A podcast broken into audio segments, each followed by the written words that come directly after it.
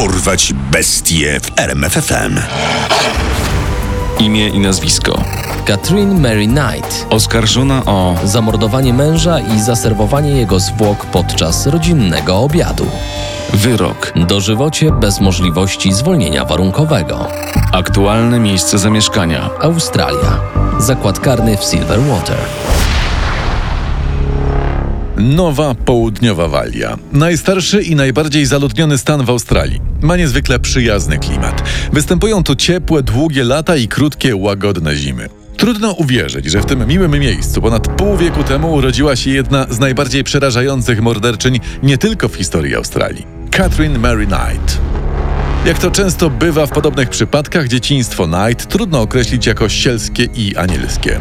Od dziecka była bita przez ojca sadystę i alkoholika. Doświadczyła także molestowania seksualnego. Ponadto matka Katie i jej siostry bliźniaczki Joy, która zresztą wyrosła na porządną obywatelkę, dzieliła się z Turkami opisami gwałtów, których doświadczyła ze strony męża. Karmiona tymi strasznymi historiami, Katrin, potulna w domu, odreagowywała stres i złe doświadczenia w szkole. Dostawała białej gorączki, gdy ktoś się jej sprzeciwiał. Znęcała się nad innymi dziećmi, nie oszczędzała także zwierząt. Gdy miała 17 lat, zatrudniła się w rzeźni. Do jej obowiązków należało oddzielanie mięsa od kości. Kochała tę pracę, a w szczególności kochała zestaw nowiutkich rzeźnickich noży. Dostała je od szefa i wkrótce zaczęła je po kryjomu wynosić do domu. Chowałam je co noc pod łóżkiem. To były moje najcenniejsze talizmany. W rzeźni kobieta odkryła nie tylko namiętność do noży, ale także uczucie do kolegi, Davida Kelleta. Wkrótce zostali parą. Trudno jednak ich związek określić jako udany. Katrin biła partnera czym się dało i obrzucała go wyzwiskami. David nie był w stanie tego wytrzymać i znalazł sobie kochankę. Nie zdecydował się jednak odejść od szalonej konkubiny, być może ze strachu. Rozjuszona Knight w razie ewentualnej wyprowadzki groziła mu śmiercią. Dość nieoczekiwanie zgodził się za to na ślub z Katrin. Prawdopodobnie już podczas nocy poślubnej pożałował tej decyzji. Nowo poślubiona małżonka próbowała go udusić, ponieważ według niej nie sprawdził się w łóżku.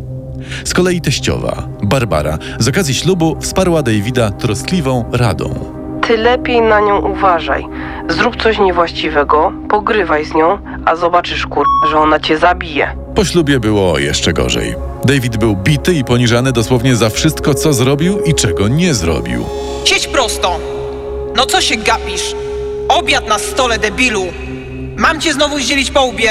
Katrin nadal miała obsesję na punkcie noży. Pewnego dnia, tuż po przebudzeniu, Kellet zobaczył, że żona siedzi mu na klatce piersiowej, udając, że przeciąga nożem po jego szyi. Gdy mąż wpadł w popłoch, Knight zaśmiała się szyderczo. Chciałam tylko udowodnić, jak łatwo byłoby mi cię zabić. Kellet ze strachu przed żoną uciekał do sąsiadów. Nigdy jednak nie złożył oficjalnej skargi, bojąc się o własne życie. Dwa lata po ślubie urodziła się córeczka pary, Melissa. David w końcu zdecydował się porzucić rodzinę i zbiec do swojej kochanki. Jak później zeznał, Nigdy nie podniosłem ręki, ba, choćby jednego palca na Katie. Nawet w samoobronie. Po prostu marzyłem o jednym, by od niej uciec. Łatwo się domyślić, że upokorzenie związane z odejściem męża było dla Katrin czymś absolutnie nie do przełknięcia.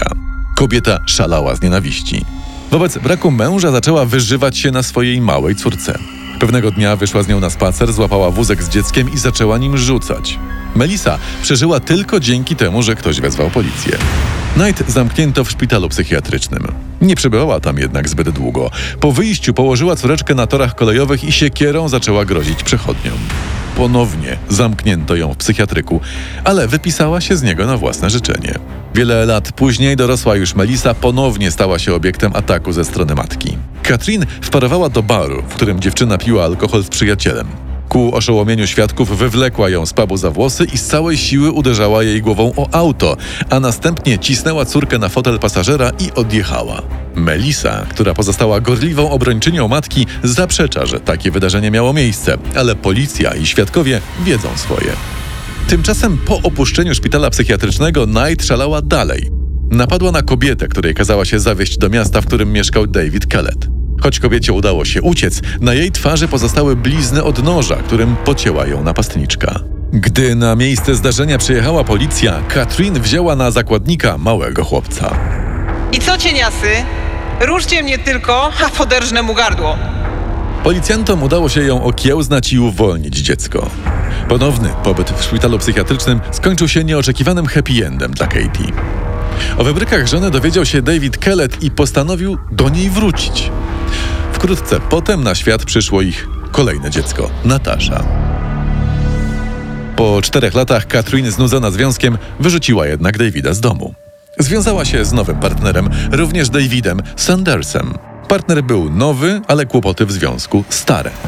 David także był bity i upokarzany przez żonę. Początkowo próbował od niej odejść, ale gdy Catherine poderżnęła gardło szczeniakowi, informując męża, że w razie odejścia czeka go ten sam los, został.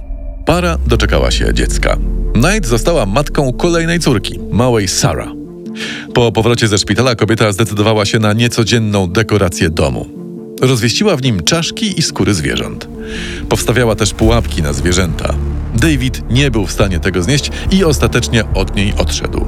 W kolejnym związku Katrin była mniej agresywna. O dziwo nie biła swojego nowego partnera Johna Chillingwortha. Urodziła mu chłopca, Erika. Ale szybko znudziła się konkubentem i związała z niejakim Johnem Price'em. Czy Price nie słyszał wcześniej o agresywnych zachowaniach kobiety? Owszem, słyszał, ale nie wierzył w plotki, które o niej krążyły. A, że niby chłopów bije. Pewnie jej nie umieli zadowolić. John Price przestał się śmiać w roku 1998, kiedy odrzucił oświadczyny Katrin. Przekonał się, czym pachnie przeciwstawianie się tej kobiecie. Najpierw dotkliwie go pobiła, a następnie doniosła na Johna do jego szefa, twierdząc, że jej partner kradnie. Mężczyzna został zwolniony z pracy, po czym wyrzucił Katie z domu. Po jakimś czasie jednak do siebie wrócili. Razem wychowali aż siedmioro dzieci. Czworo Catherine i troje Johna. Te ostatnie początkowo ją lubiły i nie potępiały każdego jej zachowania. W jednym z filmów dokumentalnych Pasierbica Night Rosemary powiedziała I actually didn't mind her. I I knew she was different Wiem, że potrafiła być różna. Czasem była dobra dla taty, czasem zła. Miała dobre i złe strony, tak samo jak tata miał swoje dobre i złe strony. Na początku 2000 roku, podczas jednej z przepychanek, Knight pchnęła Johna nożem w klatkę piersiową. Podczas późniejszego procesu tak opisywała ów incydent. Once Pricey got off the phone, Byłam zaskoczona, że skończył rozmawiać przez telefon. Zmywałam naczynia, wszedł do kuchni i, i wystraszył mnie. To mógłby być widelec, łyżka, cokolwiek, co miałabym w ręce, no ale to był nóż stołowy. Trafiłam w niego. Był pochylony i znajdował się bliżej niż myślałam, a mój wzrok był wtedy znacznie gorszy. Od tego czasu mam nowe okulary. Mężczyzna przeżył, ale od tamtej pory coraz bardziej drżał przed Katrin. Kobieta była zazdrosna o to, że Price poświęca dużo uwagi swoim dzieciom i byłej żonie.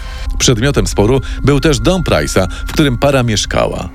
Pewnego dnia przy przyjacielu Johna Trevorze Katrin powiedziała. Nigdy nie wyrzucisz mnie z tego domu. To prędzej ja usunę cię pierwsza. Zwierzyła się także swojemu bratu, Kennethowi. Zamierzam zabić Price'a, a potem ucieknę? Zrobię to, bo zdałam sobie sprawę, że jestem szalona. 28 lutego 2000 roku Catherine zachowywała się dość dziwacznie, nawet jak na siebie. Najpierw pojechała do siostry, by odebrać od niej kamerę wideo, którą pożyczyła jej kilka miesięcy wcześniej. Następnie pojechała do domu swojej córki, Nataszy, i nagrała zabawę z wnukiem. Na filmie w pewnym momencie Katie odwraca się w stronę kamery i mówi: Naprawdę kocham wszystkie moje dzieci. Mam nadzieję, że wkrótce znów was zobaczę.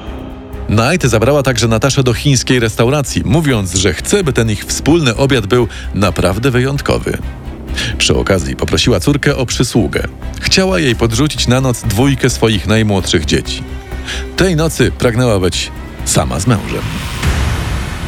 Była to ta sama noc, podczas której Catherine Knight zamordowała Johna Price'a.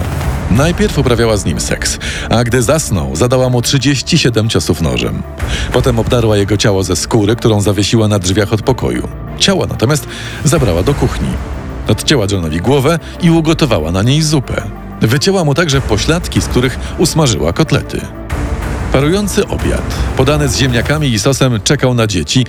Na szczęście nie zdążyły się nim poczęstować. Knight aresztowano jeszcze tego samego dnia. Policjanci nie mogli uwierzyć w to, co zastali na miejscu zbrodni. Kobieta została zamknięta w szpitalu psychiatrycznym. Ustalono jednak, że choć cierpi na zaburzenia osobowości typu borderline, w momencie popełniania zbrodni była poczytalna. Zabiła Johna Price'a i znieważyła jego zwłoki w pełni świadomie. Podczas procesu zachowywała się nienaturalnie spokojnie. Siedziała, patrząc prosto przed siebie, absolutnie niewzruszona. Jej twarz była zupełnie bez wyrazu. Nie reagowała na żadne przedstawiane dowody. 8 listopada 2001 roku sąd uznał Catherine Mary Knight za winną zarzucanego jej czynu zabójstwa Johna Charlesa Price'a dokonanego 29 lutego 2000 roku i skazał ją na karę dożywocia. Pięć lat później skazana próbowała odwołać się od wyroku, twierdząc, że dożywocie nie jest adekwatną karą do zbrodni, którą popełniła. Jej prośba została odrzucona. Obecnie morderczyni, zwana australijską Hanną Lecter, a część słynnego filmowego kanibala, jest osadzona w więzieniu dla kobiet w Silverwater, w pogodnej i życzliwej przyjezdnym Nowej Południowej Walii. Poznaj sekrety największych zbrodniarzy świata. Dorwać bestie w RMFFM.